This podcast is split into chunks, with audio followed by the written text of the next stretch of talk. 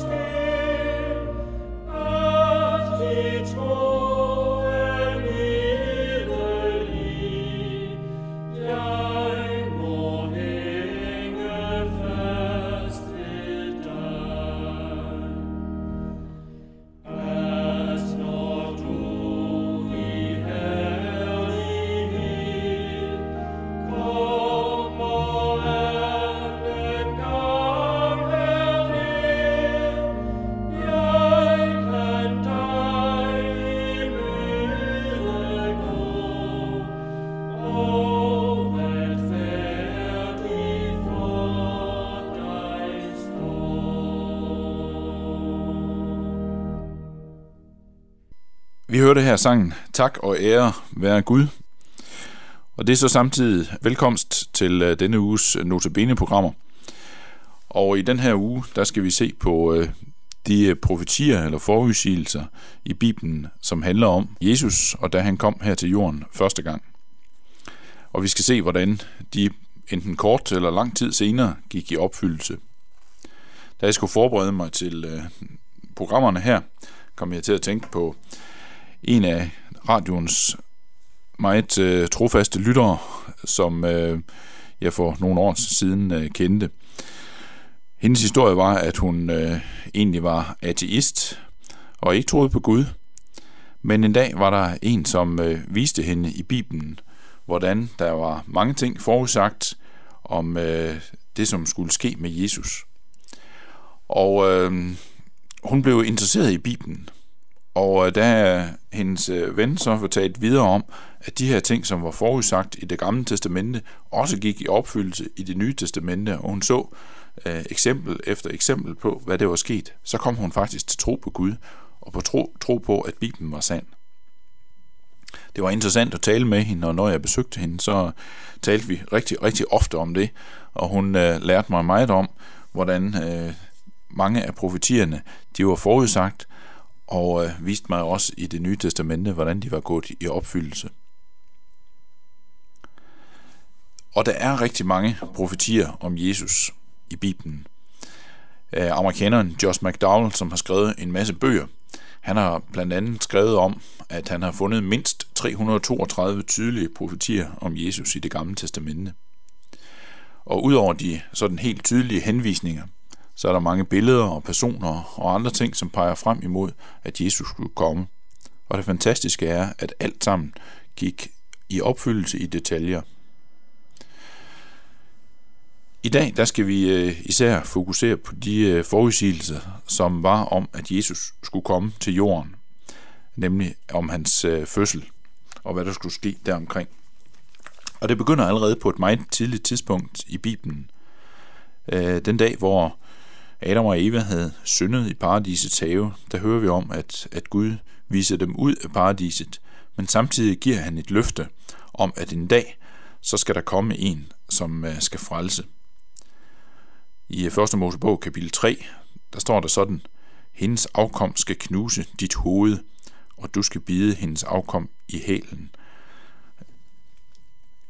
Der gives altså et løfte til Eva om, at hun skal føde en øh, frelser en dag, og, øh, og han skal knuse slangens øh, hoved.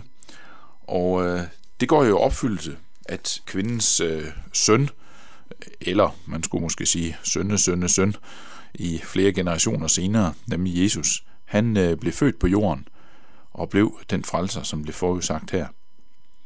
Blandt andet så siger øh, Paulus i Galaterbrevet, da tidens fylde kom, sendte Gud sin søn, født af en kvinde, født under loven, for at han skulle løskøbe dem, der var under loven. Altså frelseren blev født af kvinden, sådan som øh, det var forudsagt. Og når vi læser i evangelierne, så hører vi jo om, hvordan øh, Maria øh, blev mor til Jesus, og Jesus blev født ind i, øh, i verden. Det her kan måske lyde sådan lidt, lidt svært og lidt kryptisk, men det her sted, sammen med flere andre, var faktisk ret tydeligt. Det interessante er nemlig, når man læser i Matteus evangeliet, i forbindelse med, at Jesus blev født på jorden, der har det været ret tydeligt for, for mennesker, at øh, Jesus eller Kristus en dag skulle fødes, og også hvor han skulle fødes faktisk. Fordi der sker det, at øh, da der kom de vise mænd, de kom til Jerusalem fra Østen, og de kommer til kong Herodes, så spørger Herodes sine vismænd til råds, dem som kendte til de bibelske skrifter. Og øh, han øh, spørger dem, hvor skal Kristus fødes?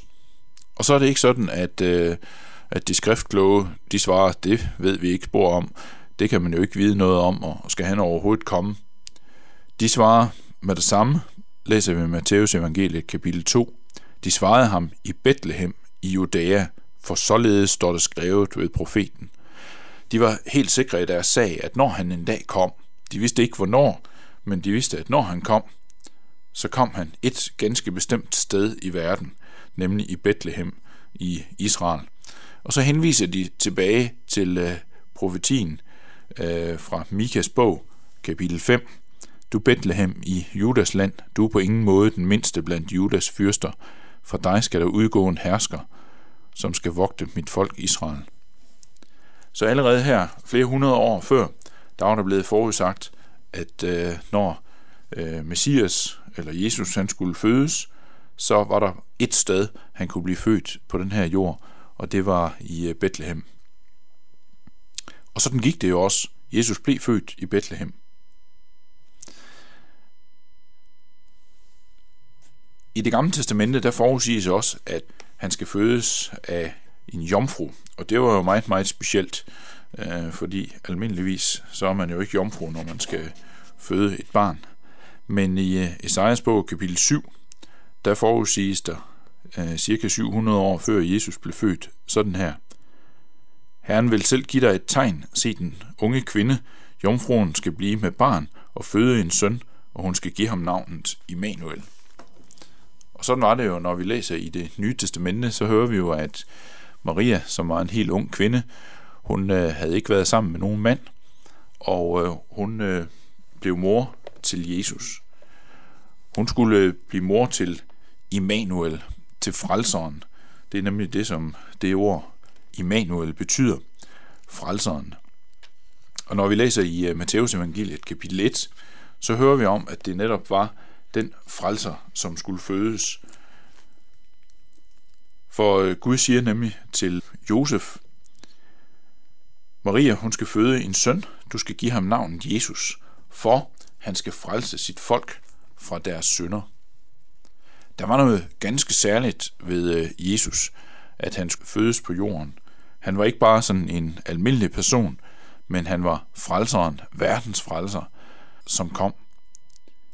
Det var altså forudsagt i øh, Esajas bog, og det gik sådan også. Det gik i opfyldelse. Maria fødte den øh, lille Jesus, og øh, som det siges her, han var Immanuel, han var frelseren, som skulle blive til, til frelse for alle mennesker. Udover de ting, som jeg har nævnt her, så er der mange andre ting, som er blevet forudsagt i det gamle testamente, af de ting, som vi hører om i det nye testamente i forbindelse med Jesu fødsel. Blandt andet, at de skulle øh, flygte til Ægypten. Josef og Maria tog det lille Jesusbarn med og flygtede til Ægypten, fordi kong Herodes han ville øh, slå barnet ihjel. Det er forudsagt i øh, Hoseas bog, og da han så sørger for, at mange drengebørn bliver slået ihjel, så henvises der til en, øh, en profeti, og, som handler om Rama, og det er der, vi har det øh, udtryk, øh, et ramaskrig fra. Øh, og det var jo frygteligt, det der skete, at mange børn blev slået ihjel. Mange andre detaljer bliver forudsagt i forbindelse med Jesu fødsel. Men det er utrolig øh, fantastisk at tænke på, at øh, cirka 700 år før Jesus blev født, der blev det faktisk forudsagt, hvem han skulle være, nemlig frelseren. Og det, som jeg henviste til før, Matthæus kapitel 1, hun skal føde en søn, du skal give ham navnet Jesus, for han skal frelse sit folk fra deres synder. Det havde jo ikke bare betydning dengang. Det har også betydning for os i dag. Han ønsker ikke bare at være frelser for mennesker dengang, han ønsker at være din og min frelser i dag, mere end 2000 år efter, at han blev født på jorden.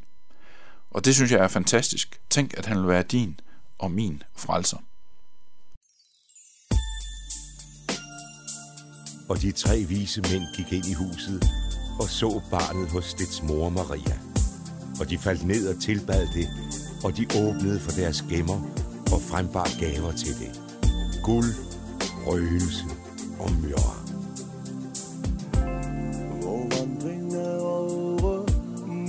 har vi set Hvor efter hjertet så længe har lidt. Hvor vandring er over endelig her Se nu den konge så mægtig så nær. Hvor vandring er over stjernen fra Gud. Vil vise hjertet vejen er mørket ud. Hvor vandring er over med myra og guld. Ære vi konge